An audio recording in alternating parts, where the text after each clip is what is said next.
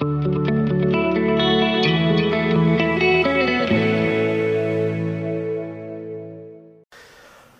right. Well, let's jump into our study this morning. Jude is the book. I would tell you chapter one, but it only has one. And uh, we're going to start picking it back up again uh, at verse three, really verse one. But I want to go back and I want to remind you of what we've already looked at so far as we've been unlocking the book of Jude here. And it's interesting that Jude is one of those books that sits in the Bible. It's right before Revelation. And yet, very few people have ever read through this book or ever studied this book. A lot of pastors don't preach on this book. And uh, it's kind of one of those that's tucked away in our Bible. But out of all the books of the Bible, I believe that this one is more apropos to the time in which we live than, than many of the other books that are in the Bible. And uh, there are some things that Jude does assume in the book, and he tells you so as he gets rolling. But remember the audience that we're talking to. Jude identifies himself not as a brother of Jesus Christ, although he is a brother of Jesus Christ, a half brother. Uh, he actually refers to himself as the brother of James and a servant of Christ. He, he's making a spiritual argument here. He says, I'm no better than anybody, any of you that are reading this letter. I'm a servant of Jesus Christ just like the rest. And uh, then he tells us why he's writing. He says, I'm writing to those who are called, those who are beloved in God the Father and kept in Jesus Christ. And we talked about that word kept there is eternal security. That is the fact that you can know that you're going to heaven. If Jesus Christ can lose you out of his hand, what does the Bible teach? You can't, it won't happen, but if it could happen, let's argue that it could happen this morning. Uh, the Father who is greater than he holds Jesus and you in his hands. And what does the Bible specifically say?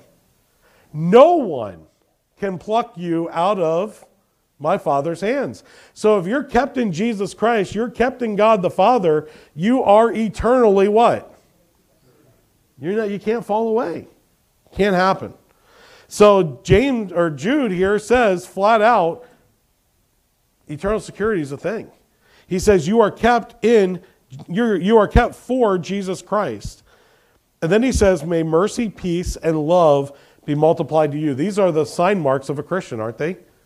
These are the marks of, of our Heavenly Father. They're the marks of a Christian. Then last week specifically, we talked about verses 3 and 4. And he says, Beloved, I was eager to write to you about our common salvation, but instead I found it necessary to write to you appealing that you what? Contend for the faith. He says, I would write to you about our common salvation means what? He's writing to saved or lost people. He's writing to saved people. These are Christians already. And he says, I'd love to write to you about the common salvation, which, by the way, every time Paul wrote a book, what did he refer to? The common salvation that he and they had. And Paul is normally encouraging the believers and says, Hey, I'm writing to you as fellow believer, as a fellow bondservant, as a fellow foot soldier of Jesus Christ. Jude says, I would love to write to you about that stuff, but instead, I got to write to you about something else. And he says, I need you to earnestly what? Contend for the faith. Notice there's one faith. What faith is it? The faith. And in case we doubt that, he's going to double down here in just a minute and show us that there is a specific faith the Bible teaches that doesn't change, that is universally accepted by all writers of the Bible. And, and he's going to make a flashback to that here in just a second. Notice he goes on to say, I'm, I'm writing to you that you contend for the faith that was what? Once for all delivered. What does that mean? How many times was the gospel given? Once. And who's it good for? All people for all time. So this is truth. This is a gospel that doesn't change. This is a gospel that's the same yesterday, today, forever. This is a gospel that is very much a known gospel. It's not a, a, something that we have to go seek, not something we have to go find. It is something that is very clearly given in Scripture by all the writers of Scripture, and there is one gospel. And if you remember last week, and if you weren't here last week, go back and watch last week's video. We supported this with all kinds of Scripture. Remember that? We supported all the words with Scripture. and showed you how the Greek words can be chased throughout the entire Bible. Well, New Testament for the Greek, Hebrew for the Old Testament, right? But you can go and chase these words through the Bible and find out how the words were used in context. So we don't sit down and say, I wonder what this word means. No, we know what the word means because we can compare scripture to scripture and we find out what it says. So then he goes on and says, that was once delivered to all saints.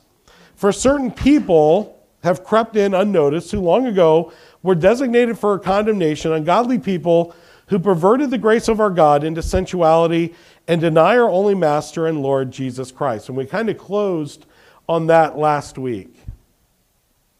But now, through our investigative ID discovery, through our research and through our observation, interpretation, and application of Scripture, we're now going to delve into who is he talking about?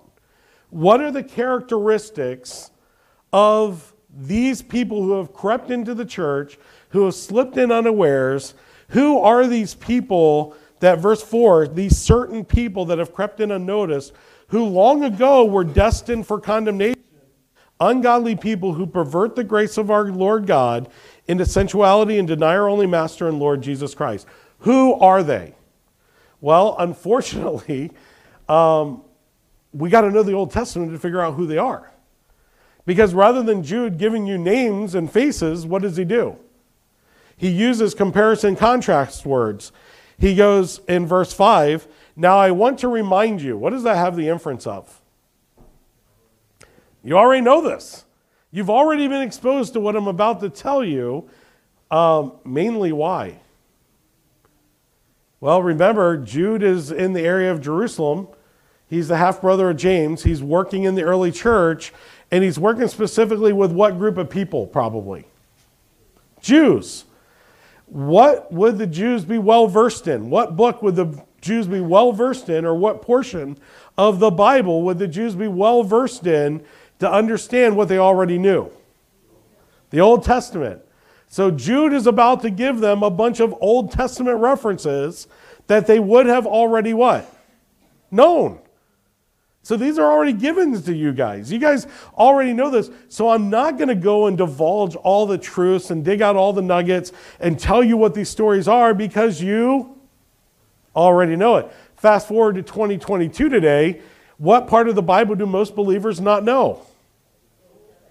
so we are at a disadvantage here, okay? And admittedly, so we're at a disadvantage. And if I were to take every Old Testament reference we're about to look at and even give you five minutes of a review on each of the stories, we're going to be here until six tonight. Okay? Maybe not six, but definitely three. Okay?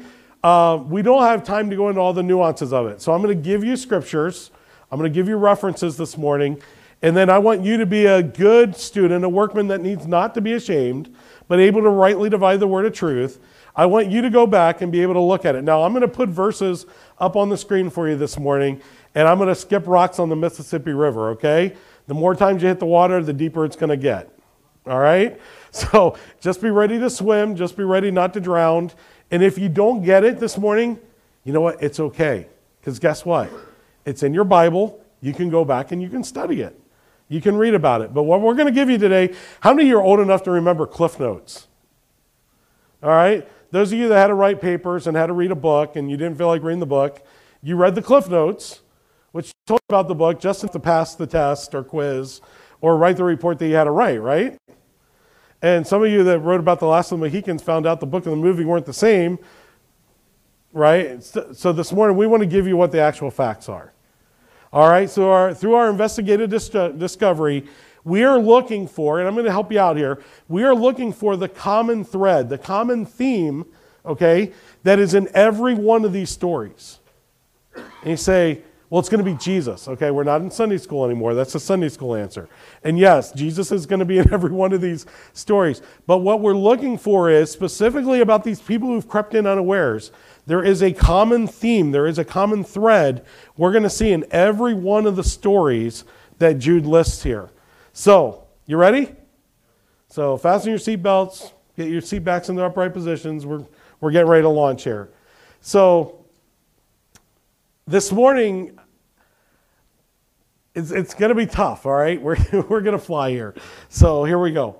Jude is writing to a congregation in about 68 AD.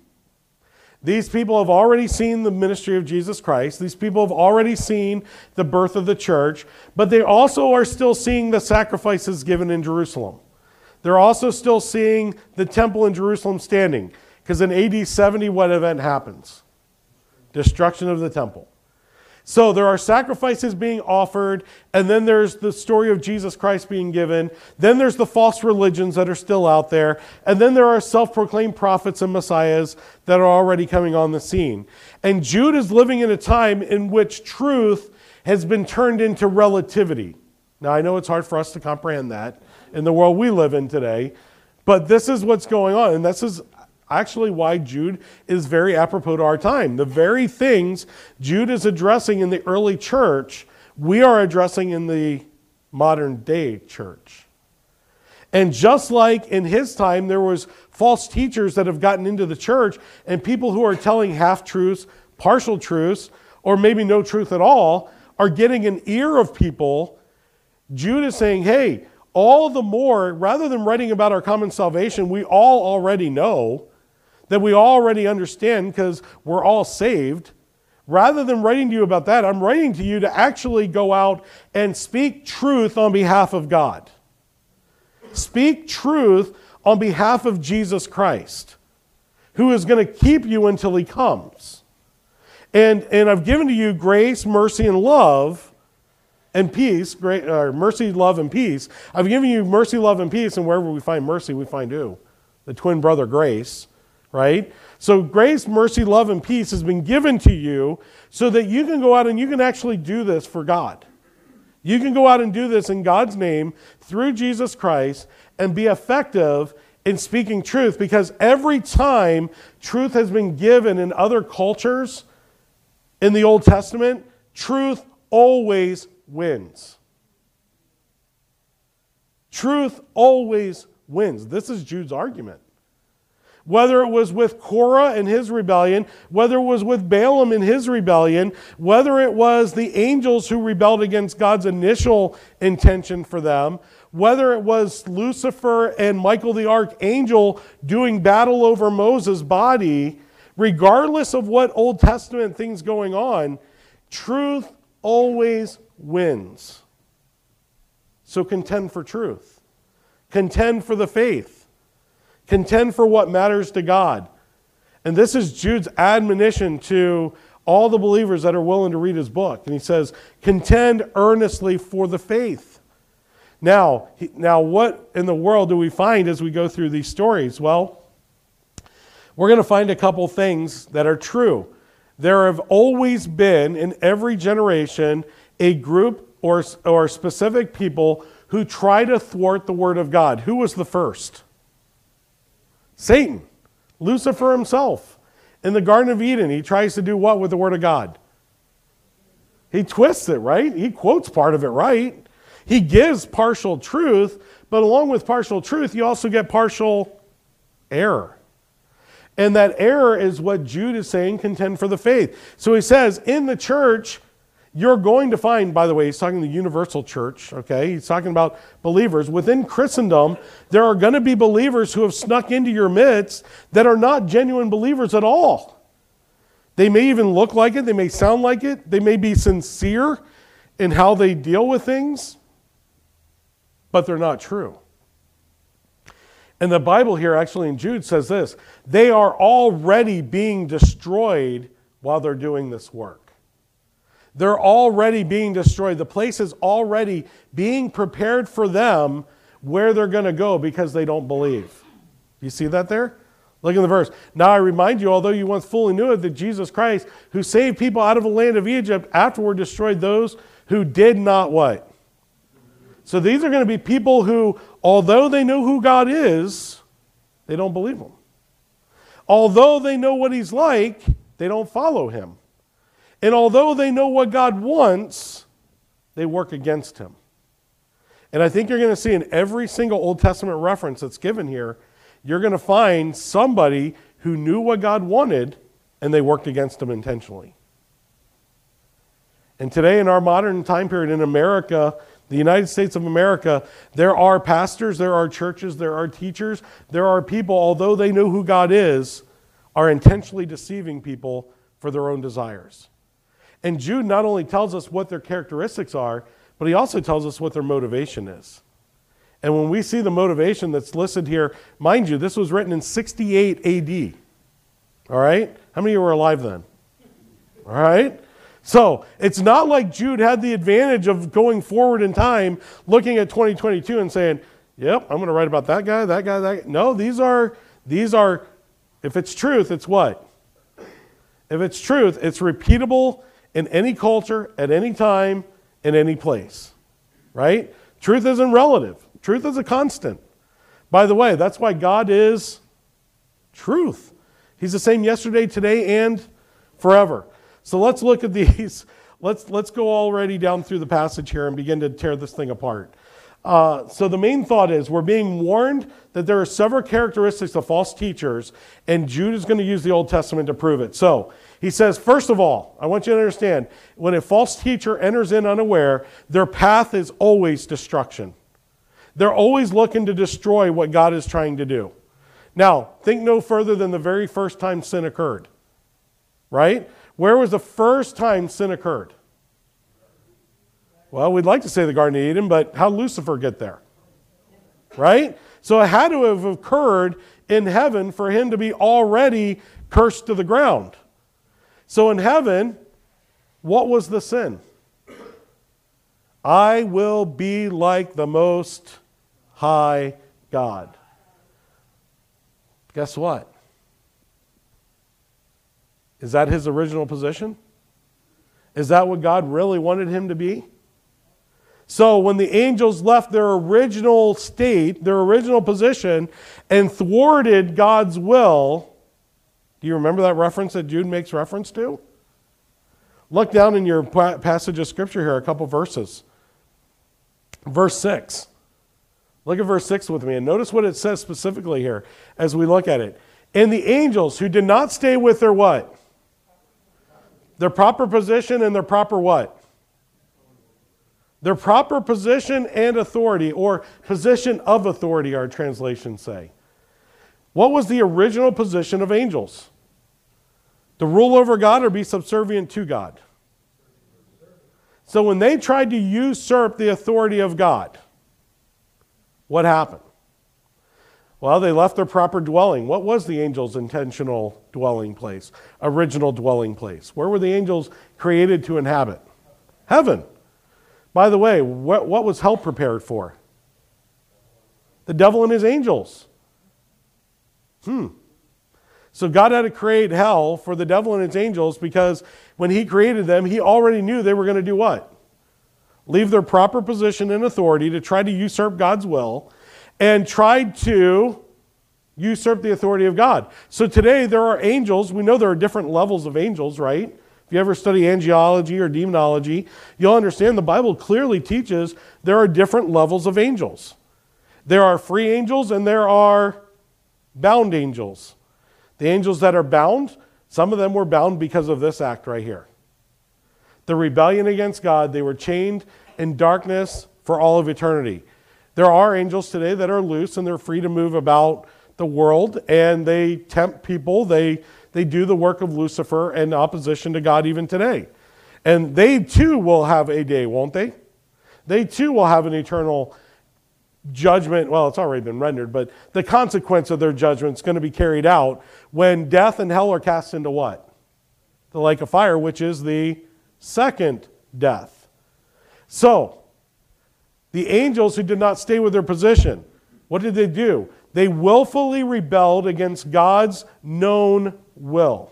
Did they not? They challenged God's authority. And because of that, God judged them. Now, let's back up a verse and go back up to verse 5.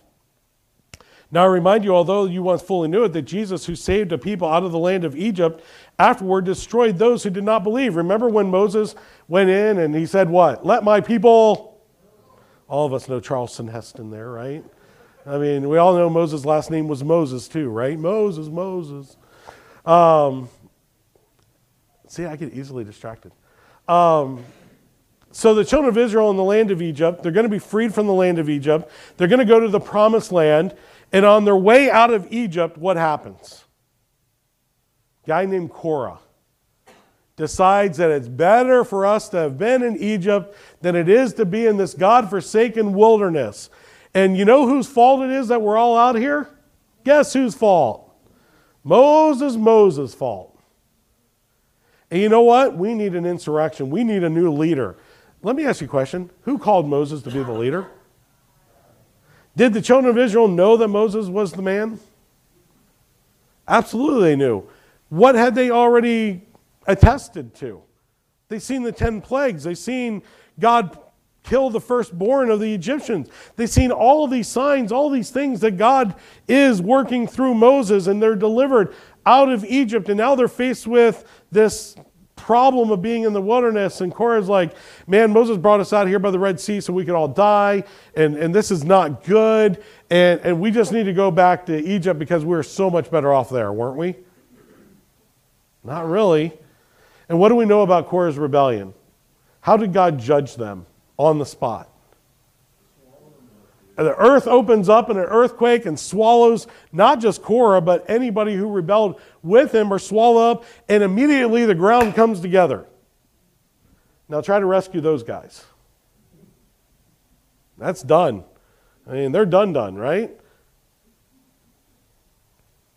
Did Korah know that Moses was God's man? Did, did Korah know that it was God's will for Moses to lead the children of Israel? And yet he chose to rebel against God's known will. Right? So, we, we work further down through our text this morning. And um, let me just give you some verses that, that talks about people who willingly try to usurp God's will, what the Bible says about it. Proverbs chapter 6, verse 32 says this He who commits adultery lacks, lacks sense, and he who does it destroys who? He destroys himself. People who willfully sin, willfully rebel against God on a regular basis, they're only doing damage to who? Themselves. Proverbs clearly tells us. 1 Corinthians 6 and verse 18, check this out. Flee from sexual immorality. Every sin that a person commits is outside the body, but sexual immoral person sins against what? His own body. So when you choose to willfully rebel against God, who are you hurting? God has a standard, and he says, when you don't meet that standard, you're hurting who? You're hurting yourself. Don't do that, he says.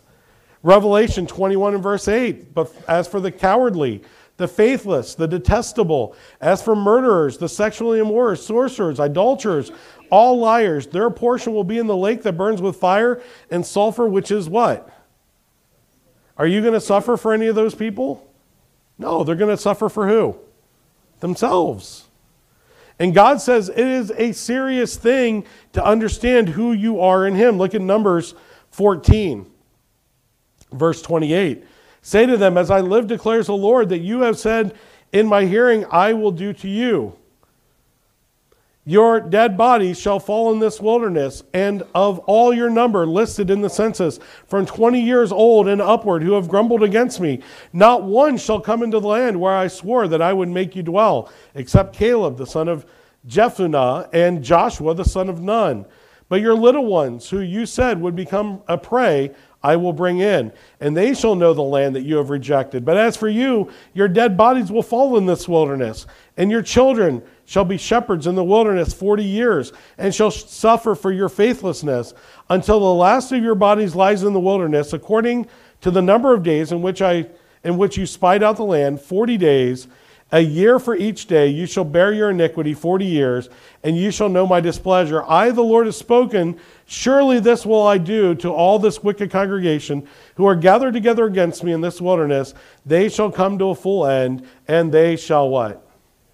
They shall die. They're personally responsible for their actions, for their rebellion against what God willed. Now, here we know it's talking about what event? The old song, right? Twelve men went to spy on Canaan, ten were bad, and two were good. What do you think they saw in Canaan? Ten were bad, and two. This is the spies going in the land of Canaan. They come back and they say, What do they find? Giants. walls, mighty men of valor. We can't do this. Two guys go in and say, What? Man, there are grapes bigger than my head. There, there, there is, the, the gardens are planted. We don't even have to do anything to them. Those cities already have walls. We don't even have to do anything to them. And all we got to do is trust God and go in and take the land, right? And in Israel's rebellion, what happens? They follow the false teachers more than the author himself, God. And rather than do what God tells them is going to work, they think what they're doing is better than what God do, is doing, and they suffer the consequence in this one. It does affect some other people, because for 40 years, who wanders in the wilderness along with the ones who are going to die? The children of Israel. Are they still God's people? Yeah. Are they still going to get the land of Canaan? Sure, they will. Are they going to get it today? No, it's not going to happen.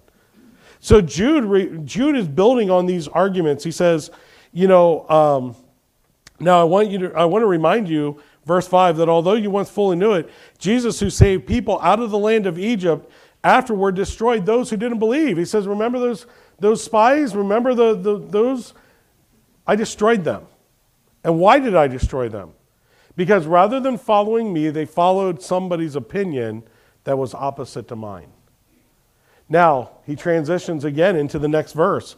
Afterward, destroyed those who did not believe, and the angels who did not stay within their own position or authority. We already talked about that, right? The original sin, when they usurped the authority of God. Some people also want to argue that there's an Old Testament portion of Scripture that talks about that the uh, children of God slept with the daughters of men, and, and uh, that, again, they left their position there too. However, you want to interpret that passage is up to you. I argue that the original occurrence of usurping the authority of God occurred when Lucifer rebelled against God himself. So, whether or not you need that other text as a proof text, I don't think you do. I think you go back to the original uh, sin, and that's when you usurp the authority of God, and they've been doing so ever since. So, but there are some commentaries, or there are some people Remember, I'm giving you the observation and the interpretation here. So there are some that try to argue that that is another portion of Scripture given in the book of Genesis, but I, I think they're wrong. All right? That's just where I'm at. Here's the point so far that Jude has made. The point is this judgment is always much harsher against those who have greater access to truth than those who don't. The children of Israel, did they know who God was? Did they know what God wanted? They rebelled against God, and what did they earn? Death. Lucifer, did he know who God was? Did he know what God was capable of? Did he know his position and know what truth was? And he chose to rebel. And we're going to see that as we go down through. These are the characteristics of those who have crept into the church unaware. And by the way, those who are in churches week after week, we know that there is gospels out there that lack the life-giving transformation power of what God intends for his people to know, what truth is.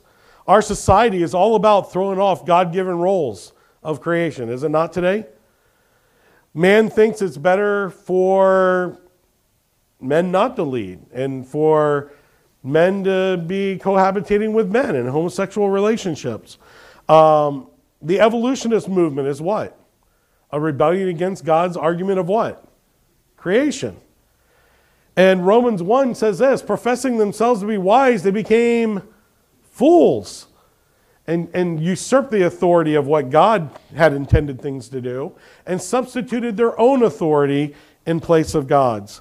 So we're living in a time period much like the time period of Jude, that Jude is talking about here. I don't think I don't think we have to be told that we live in a culture that is not in line with what God intends in His Scripture.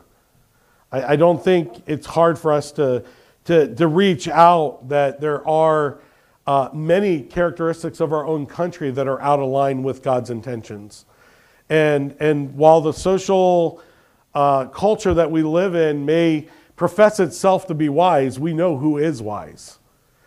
And, and, although our culture thinks that they know what's better for the world and the environment and for society, I'm glad that there's a book that knows more than what they know. So I'm going to follow the book. I'm going to follow truth, and I'm going to tell you what the book says. And I'm going to tell you what the truth is. So he says this those that know truth are held to a higher standard before God than those who don't. All right? So that's what he's arguing using these Old Testament. Now, there's a lot more that we could go into, and yes, I'm skipping rocks on the Mississippi. But let's look at the practice now. Let's get practical. Let's, let's begin to do the interpretation part. We've observed what Scripture says. We know the Old Testament talks about these things in depth. Um, but let's see what the current practices of these people are. Start with me at verse 8 and notice what it says. By the way, we skipped Sodom and Gomorrah. Does anybody have any questions that that place was a little corrupt? That they weren't really following God's standards when it came to sexuality, immorality. Um, you had men wanting to sleep with angels in that portion of scripture there. Um, you, you, had all kinds of crazy stuff going on. So, Sodom and Gomorrah is mentioned in verse 7. I'm skipping over it because I think most people have ever been exposed to the Bible understand who Lot is and understand the story there. If you don't, go back and read it. But let's jump down to verse 8 because we need to kind of keep in line the thought process here. Their current practice, Jude calls these men what? Yet in like, like manner, also these people relying on their, man, dreamers. Have you ever heard that term used in our time period? Dreamers?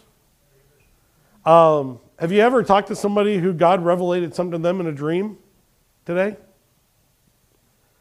Have you ever heard of people talk about how God gave them in a dream or a vision something and it's opposite of what Scripture says? So Jude's going to tell us straight up how to deal with that. What does the Bible actually say when it comes to these things? Well, look at what verse 8 says. Yet in like manner, these people also, relying on their dreams, defile the flesh, reject authority, and blaspheme the glorious ones.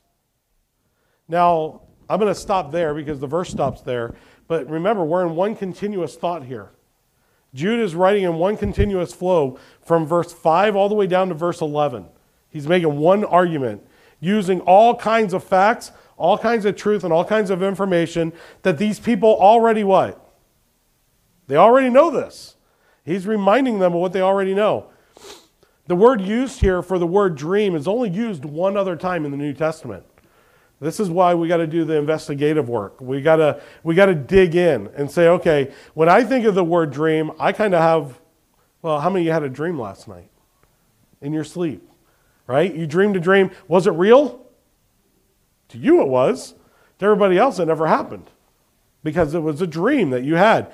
The word dream here is not that connotation, it describes a visionary prophecy. These people that have visionary prophecies, all right? It's used one other time in the New Testament, and it describes visionary prophecies and what was going on is these men were using these supposed visions to indicate that God had given to them permission to do things that went explicitly against God's character. Now, let me ask you a question Would God ever do that? He wouldn't. So, when these visionaries go against the character of God, Jude says, be careful of them because they're going to do a couple things. Number one, they're going to defile the flesh. And here he's talking about sexual misconduct but it also talks about being a stain on one's garment. That they walk around defiled like a stain on one's garment. How many have ever gone out to eat somewhere and spilled food all over your shirt? But then you still got two more hours before you get to go home, right? So as you walk around, what are you declaring to everybody?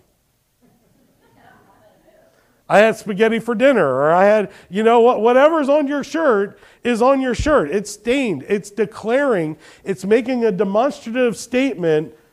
I wonder if they ate dinner. Do you think they ate dinner? I, nah, I don't think they ate dinner. No, the stain says what?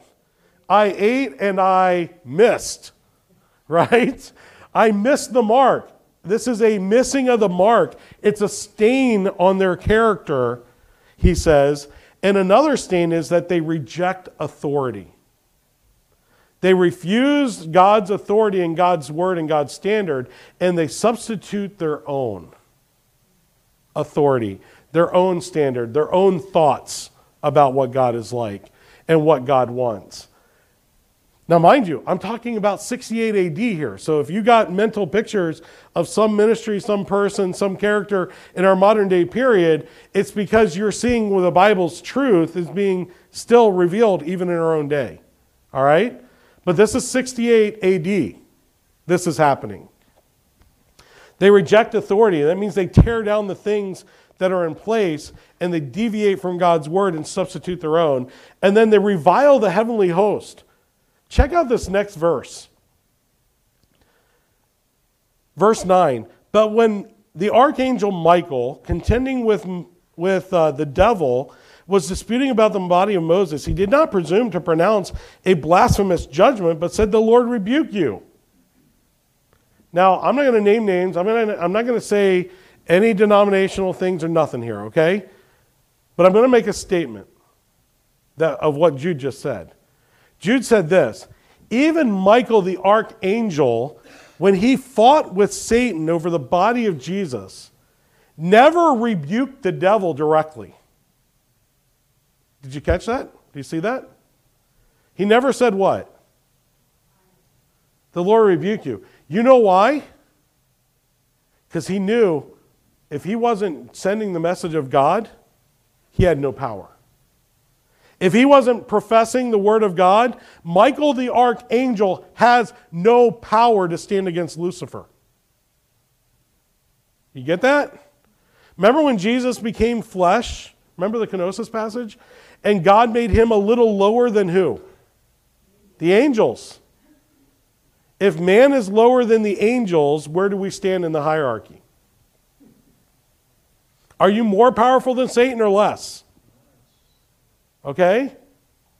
Now, you can go to churches and they'll say this I want to tell you, you go to that old devil and you tell that devil to get out of here. Guess what Michael the archangel would never do? That. Think about that. Michael the archangel has more respect for Lucifer and his power that God has given to him that the only authority Michael the archangel has to stand in the presence of Lucifer is to speak whose words? Do you grasp the gravity of that? So I want you all to this morning to take, I want you to tell that old devil to get out of here. I want you to tell Lucifer to, you know what you should tell Lucifer? The Word of God. What did Jesus do when he encountered Lucifer? He hit him with the Word of God. He didn't sit there and say, You get out of here. I'm going to attack hell with a squirt gun. He, didn't do any of that nonsense because that's what it is. It's nonsensical. They have no idea who God is, they have no idea who God made Lucifer to actually be. And professing themselves to be wise, they became fools and they're professing their foolishness in front of hundreds of people in congregations, and the people are buying it. And they're thinking that they have that power to do that. And then when they take on Satan head to head, guess what happens? Satan just plows them over like, like fodder. And then all of a sudden, guess who's responsible for that? Well, God, it's your fault that this is happening to me. Is it? Even Michael the archangel wasn't dumb enough to attack Satan. But we are. And we have preachers and we have people that take scripture out of context today because they don't know what the truth is. They substitute their own authority, they substitute their own position, and they substitute their own truth. And then they try to go do spiritual things and they find out they got no power. And they fall flat on their face. And then guess who they blame? They blame God. See, God, your word isn't good enough. See, God, your truth isn't good enough. And, and man, does God have a word for that coming up here in the book of Jude. He's going he's gonna deal. But remember, we're investigation ID discovery this morning, right? So this is our main job. We're going to we're gonna, we're gonna unveil this. Let me show you some passages that talk about this concept a little bit. This idea of um, we, we uh, they have corrupt practices, okay? 1 Corinthians 3:16. Do you not know that you are God's temple and that God's spirit dwells in you? So when we confront evil in our word, in our world, we are doing it from what source? God's word. Is God's word powerful enough to go against Satan? Absolutely. Jesus proved it. Moses proved it. You, you name the, the person in the Bible, you're going to find that they were able to overcome evil. Don't overcome evil with evil, overcome evil with who's good. That's it. You overcome evil with God. Now, check this next verse out 1 Corinthians 6 15, 6 15. Do you not know that your bodies are members of Christ? Shall I take the members of Christ and make them members of a prostitute? No way, never. 1 Corinthians 6:20. For you were bought with a price, so glorify God with what? Your body. Glorify him with what you are and what you do. Luke 6:46. Why do you call me Lord, Lord, and do not what I Think about that for a minute. There are those that are going to profess the name of Jesus Christ who don't do what he called them to do. Malachi 1 6, a son honors his father and a servant his master. If I then am a father, where is my honor? And if I am a master, where is my fear? Says the Lord of hosts to you. O priests who despise my name, but you say, How have we despised your name? Here are priests in the Old Testament doing things opposite to what God wants, and they're saying, What? How are we, def- how, how are we the ones with the problem? I'm doing your work. 1 John 2, 3, and 4. And by this we know that we have come to know him if we what? Keep his commandments. Whoever says, I know him, but does not keep his commandments is a what? He's a liar. The truth is not in him. 1 Peter 5, 8. Be sober minded, be watchful. Your adversary, the devil, prowls around like a roaring lion, seeking who he what? How many of you have been wandering around like a lion seeking whom, when you can devour Lucifer? You say, I don't have time, I don't have resource, I don't have energy to do. Exactly. He's not like us. He's different. He's, he's got power that we don't have. But with the Holy Spirit of God, the Word of God in His church, what do we have today? We have power. We have resurrection power. And by the way, what did resurrection power do for Satan? rendered him completely ineffective. Because what he thought would stop Christ in death, what did Christ use for eternal life? His death and resurrection. And what Satan thought to be the master plan, God said, Nope, I've got the master plan. Satan, you're going to bruise his heel, but he, Jesus Christ is going to destroy your head. I don't know about you, but if you were given the option of a punishment, and you could take a Louisville slugger to the heel or a Louisville slugger to the head. Which one you picking? You want the heel shot, right? Well, when Genesis 3:15 was written, the prophecy was this, Satan, you're going to bruise the heel of Jesus Christ, but Jesus Christ is going to destroy your head. I will put enmity between you and the woman, between your seed and her seed, and it will bruise thy heel, but thou shalt bruise his head. The seed of the woman would destroy Satan. And what did the cross and the resurrection do? It rendered Satan inactive. By the way, if we're going to proclaim some experience or we're going to proclaim some truth from Scripture that isn't expressly mentioned in Scripture, then we need to be sure that our experience lines up with what Scripture actually says. Because those who know to do good and don't do it, what is it called? It's sin. God is never going to go against his own character. He's not going to do it. Now, let me give you the, the motivation for these guys. And we're going to come back and revisit some of these points, all right? So I, I know uh, I was talking with Jeff yesterday, and we spent two hours, almost two and a half hours of drive time talking about this message. And I never opened our Bible, did we? We did it straight, well, I guess I read a couple verses, but we did it straight just in conversation. There's no way we can cover everything that Jude is arguing here. But I do want to show you the last point, and then we're going to put it all together and show you what they all have in common. We're going to uncover the motivation. Look with me down, all the way down to verse 11. By the way, verse 10 the, the Lord rebuked uh, these people, blasphemous, all that they do not understand. They are destroyed by all that they, like unreasoning animals, understand instinctively. It says, Woe to them, for they have walked in the way of Cain. They abandoned themselves for the sake of gain to Balaam's error and perished in Korah's rebellion. Everybody got that for application? Let's pray. this is a summary statement. He says, they're unreasonable, or they're like unreasoning animals, understanding instinctively, woe to them! For they walk in the way of Cain, abandon themselves for the sake of Balaam's error, and perished in Korah's rebellion. These are the hidden reefs at your love feasts. He transitions thought again in the very next verse. So, verse 11 is the summary argument for all that Jude has been arguing to this point. Did you get it? Let's stop and let's talk about these real quick. The way of Cain. What was the way of Cain? God said, give sacrifices. Abel gives a sacrifice approved to God. Cain does his own way. Does he, does he obey on the outward? Looks like it. But what did God actually want? A proper sacrifice. What was a proper sacrifice? Animal. What did Cain offer? His own byproducts, his own labor, his own fruit. And he offers it to God and says, God, it's good enough. And God says, What? No, it's not. It's not good enough.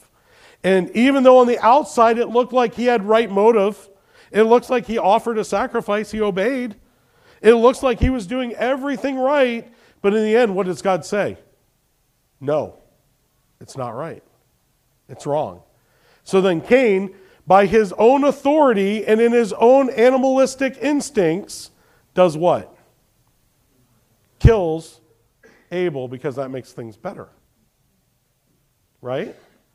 I kill him, that makes it better. And notice what verse, let's back up to one verse to verse 10 again.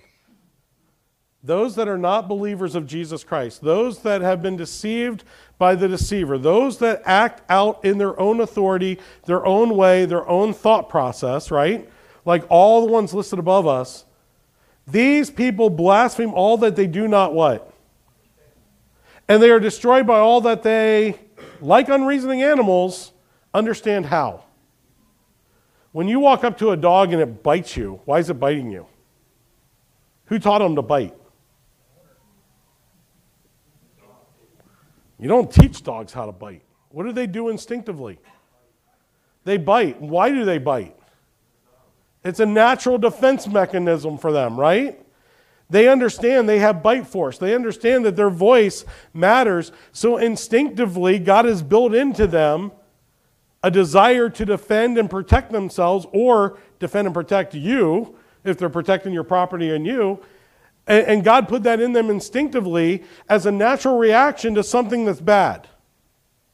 What was a natural instinct put into mankind when he rebels against God? How many of us are like, yep, God, you're right. You're right. I sinned. I'm sorry. You're right. No, what do we do? We deflect, we project, we instinctively try to push away responsibility and blame everybody else for our problems except who? And you know what animals do? They do the same thing. They project, they react, they instinctively do opposite to what, what is right usually. And mankind, left to his own device, will always gravitate towards evil. And here it's telling us this that these men who walked in the way of Cain did, are going to do exactly what Cain did. What did Cain do? He acted instinctively to eradicate the problem and ignore like it was never there, right? So he kills Abel and does what with the body? He hides it. And God comes out and he says, What? The blood of Abel is calling me. Now that'd be a little creepy to hear that, right? The blood of Abel is calling me. It's calling out to me. And God confronts Cain, and Cain what? He's guilty of murder. The first murder in the Bible.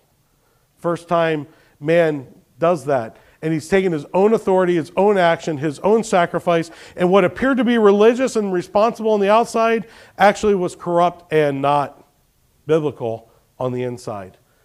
How about Balaam? You got to love Balaam, right?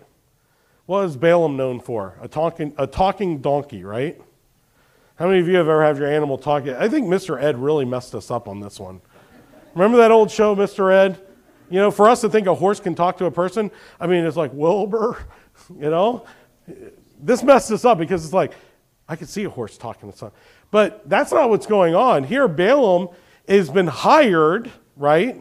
He's been hired by the king to pronounce destruction on what people? Israel, God's people.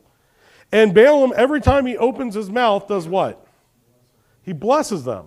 And every time the king gets more frustrated with Balaam because it's like, dude, you got one job. One job. Curse Israel. He can't do it.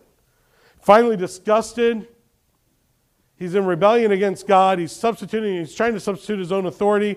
God is usurping him in every way. And now even his donkey won't listen to him, right? And what's he say? He curses the donkey and, and wishes the donkey was never born. And, and he's all mad about everything. And he finally rebukes the donkey one last time. And his donkey turns around and looks him in the face and says, Why do you keep hitting me? I would think that would be weird enough, right? But he actually has a conversation with the donkey. He begins to talk with the donkey, and the donkey declares what? The reason I'm not going to move is why? There's an angel with a sword and flaming on fire standing in front of me, and if I move, he's going to kill us both. His donkey says, I'm doing you a favor, Balaam. Just stop. But these people are like the way of Cain. They have animal instincts that are on the attack, they're self preserving while they're spiritually killing people. Number two, they look good on the outside, but they're corrupt on the inside. Number three, they're hired guns getting paid to do opposite of what God desires to be done, just like Balaam. And finally, we have who? Well, we already talked about this character a little bit. We have Korah. Korah knows Moses is God's leader, God's handpicked leader, and still usurps the authority of God's known leader to substitute his own thoughts and his own will more than God's will. So, who are these people? According to the word of Cain, or the story of Cain, he saw fit to design his own sacrifice that was better than God's. The second motivation is out of greed. Balaam sought money more than he sought God's intention and God's will. And Korah and the 250 lives that were lost, and eventually 17,000 lives that was lost, it was all about power and not being chosen as the leader. Matthew 23, 15 says this Woe to you, scribes and Pharisees, you hypocrites, for you travel across the sea and land and make to make a single proselyte. And when he becomes a proselyte, you make him twice as much a child of hell as yourself. How would you like to preach that sermon sometime? I don't think Jesus was too kind in that one, do you? He's calling it out. Matthew 23, 25. What are you, scribes and Pharisees, you hypocrites, for you clean the outside of the cup and plate, but the inside is full of greed and self indulgence. 1 Samuel 15, 23. For rebellion is as a sin of divination or witchcraft, and presumption is as iniquity of adultery. Because you have rejected the word of the Lord, he has also rejected you, Saul, from being king. We are not allowed to create a religion of our own design. God has not given us that right. Whether it's worship, theology, morality, preaching, we are not allowed to do it the way that we want. This is the essential essence of idolatry, placing yourself in the place of God to decide what truth is.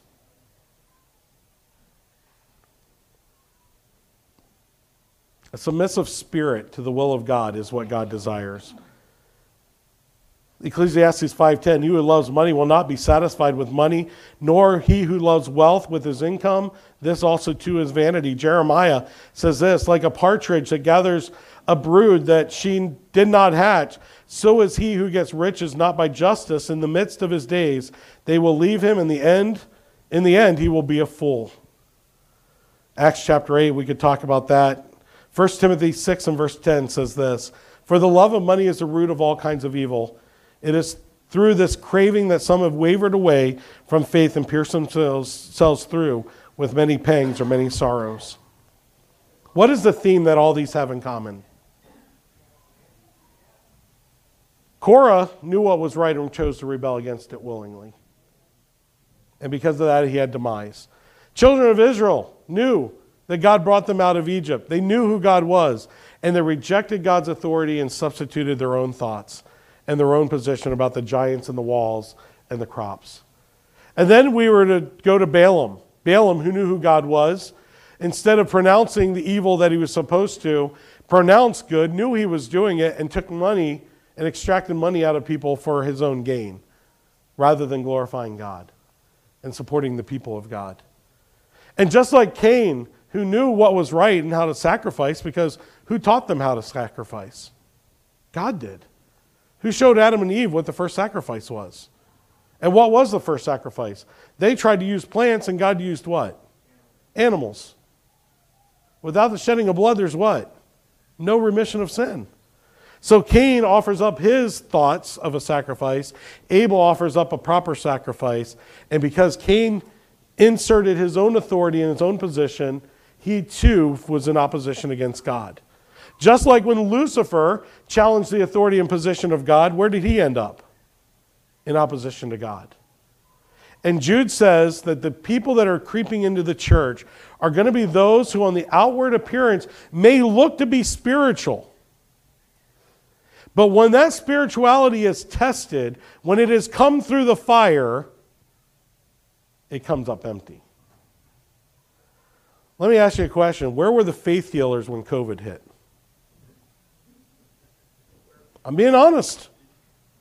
Where were the faith healers when COVID hit?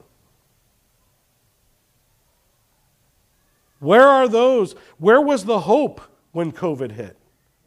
How many of you know Christians who were freaked out of their minds about what was going down? We live in, in the time that Jude's talking about. We live in that generation where there is speak that is being spoken in the name of Jesus Christ that has no power, no authority, and when it's tested, it crumbles like a house of cards. But what about the real Christians? What about the ones who know that you're not going to die one day before God wants you to die? What about the ones who can stand on the authority of Scripture and says, I'm not going to fear what man can do to me. I'm going to stand on what God says we should be doing. And if evil is being propagated in our world and good is being held back from the world, let me ask you a question. Who's holding it back? That's what Jude's arguing. It's powerful, isn't it? It's powerful.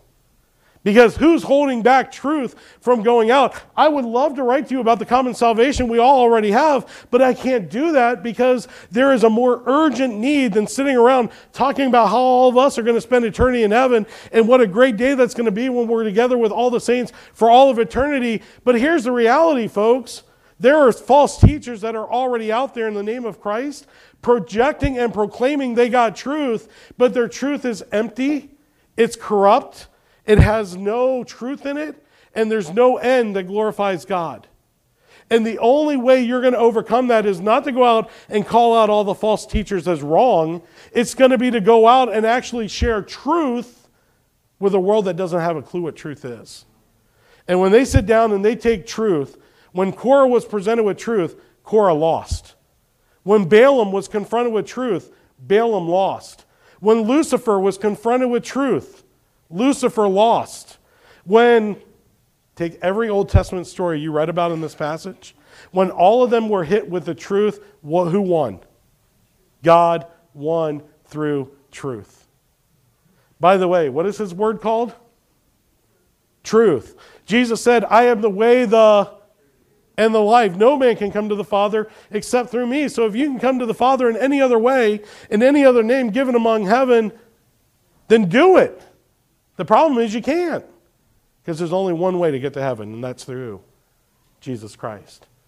And Jude says, I want you to know, I know you know what salvation is, because you guys are believers, you're fellow co laborers of the faith. But I'm telling you, in 68 AD, we already need to contend for the truth because false teaching is rampant. And it's going out there. And he's going to talk about it even more in depth as we dig into this book deeper and as we have to keep reflecting back to these characteristics. But in our Discovery ID today, we're going to find out the problem that we have in our society, in our world today, with getting the truth out to the people is not God's problem and it's not Satan holding us back. Who's holding it back? The truth tellers. And God says, I have placed you in the time for such a time as this. You need to contend for the faith. And just like I've showed you in my word, just like I've showed you in every story of history, when Satan attacks truth, who wins? Truth always prevails. So then, what are we afraid of? What are we afraid of? Now, don't go out and tell Lucifer, Lucifer, you old scoundrel, because you're going you're going to lose. Even Michael the Archangel wouldn't do that. But when we have mercy, when we have peace, and we have love, first three things he gave us in the book, if you remember, when you have those things, you don't need to go out and confront people because our warfare is not against flesh and blood. Our warfare is against principalities and powers. It's a spiritual war. And to win a spiritual war, you have to be a what kind of person? A spiritually minded person. So, because you're spiritually minded as saved people, and because Jesus Christ is keeping you until he comes, so you're not going to die a second before God wants you to die, and you have eternal security already in your midst, and we know it's the Father's will for this to happen, then why is it not happening? So rather than write to you and tell you what good Christians we are, I'm going to argue this. We need to contend for the faith. And this is something we already know. How many of you came today and found out today's the first time ever you had to contend for the faith? We all know this. And Jude's even given the, the mental assent. He says, I know that you know this. So speak truth. Don't attack people. Don't attack religion. Don't attack denominations. Speak truth. And if the characteristics of those people that you are speaking to are in opposition to what God's word says, don't punch them in the faith, give them truth. What happens when a false teacher gets saved? The same zeal they had for the, the lie, how much more zeal will they have for the truth? Those of you know James Dobson is, you know exactly that's what happened to that guy. He set out to prove the Bible wrong, and in the end, he became one of the greatest advocates for the Bible we've ever had, or one of. So the question's simple what are you going to do? What are you going to do? You have truth. You have the book. Read the book. Read, go back and read through this, what James is say, or Jude is saying. James is going to say the same thing. Second Peter says the same thing. And First John says the same thing. Do we really love God? If we do, we'll contend for the faith. We'll speak truth where truth is void. And where truth is evident, what do we do? We agree with truth. We celebrate truth. We celebrate that we found another believer in truth as well. So, what are we going to do? We know their motivation is evil, it's against God, but we know we have truth today in God's Word. Let's speak truth this week, shall we?